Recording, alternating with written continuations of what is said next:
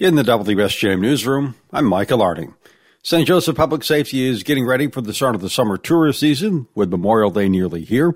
Director Steve Neubecker tells us with crowds hitting Silver Beach, police have plans for traffic controls. Very similar to last year, our reserve unit, along with one officer, will monitor the intersection at Broad and Lake Street and direct traffic as needed throughout the day. Neubecker says that plan worked well last year. On a day with especially heavy beach traffic, adjustments can be made. We'll start moving the cars into the beach in a different approach, or we'll move them down the street. We'll also monitor it to see if we need to go back to the detours that we had about three years ago to see if them will work better as the summer goes on. Neubecker says he'll have the reserve officer there from 10 a.m. to 3 p.m.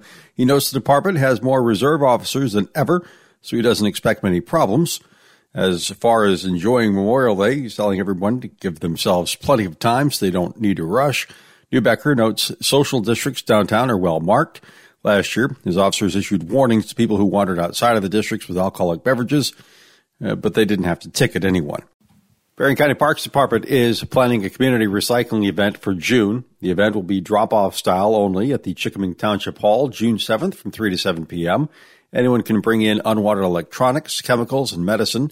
They'll take printers, computers, phones, tablets, power tools, small and large appliances, lights, and chemicals from the home, garden, yard, garage, bathroom, and workshop. The only thing they won't take is latex paint. Volunteers will take items from vehicles of people who stop in. We have a link for more information on our website. A Lawton man is charged with murder in the death of a Galesburg woman who was his ex-girlfriend. Andrew Green has the story. The Kalamazoo Department of Public Safety says 28-year-old Taylor Drasievich was stabbed several times at an apartment complex on Saturday. She later died in a hospital. Now, 27-year-old Jeffrey Michael Kucharski has been charged with open murder in the stabbing. That carries a penalty of up to life in prison. Kucharski was arrested after the Van Buren County Sheriff's Department searched a home in Lawton on Sunday and found evidence.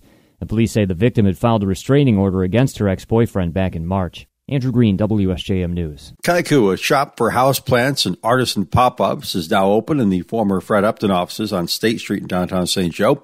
Owners Kelsey and Austin Bach tells us Kaiku is the latest business in their effort to spread passion for the arts and home life throughout the community. The permanent part of the store is plants and home goods, but more so house plants and just garden items. We're not necessarily a garden center. We're not like the nursery, which is kind of a, a cute, curated home decor with plants. And the pop-ups will be just anyone who really wants to test out the market and they'll get their name and date in the books and they'll pop up for a day. In addition to plants and pop-ups, the Bachs envisioned Kaiku as an evolving shop where locals can also gather for different events like yoga with plants or terrarium classes. You can look them up on Instagram for more information.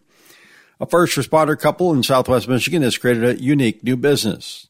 Ryan Younger has the story. Local firefighter Steve Torres and his paramedic wife Amy are now looking to be the first responders for your party needs. The couple recently converted an old fire truck into a mobile tap truck serving anything that can be put into a keg. The business is called Turnout Taps, and Steve tells us more. We bought a, uh, recently retired fire truck and outfitted it with a cooler, and it's got keg tap built right into the side of the truck, so you pop open a door and the taps are right there that we can rent out for parties.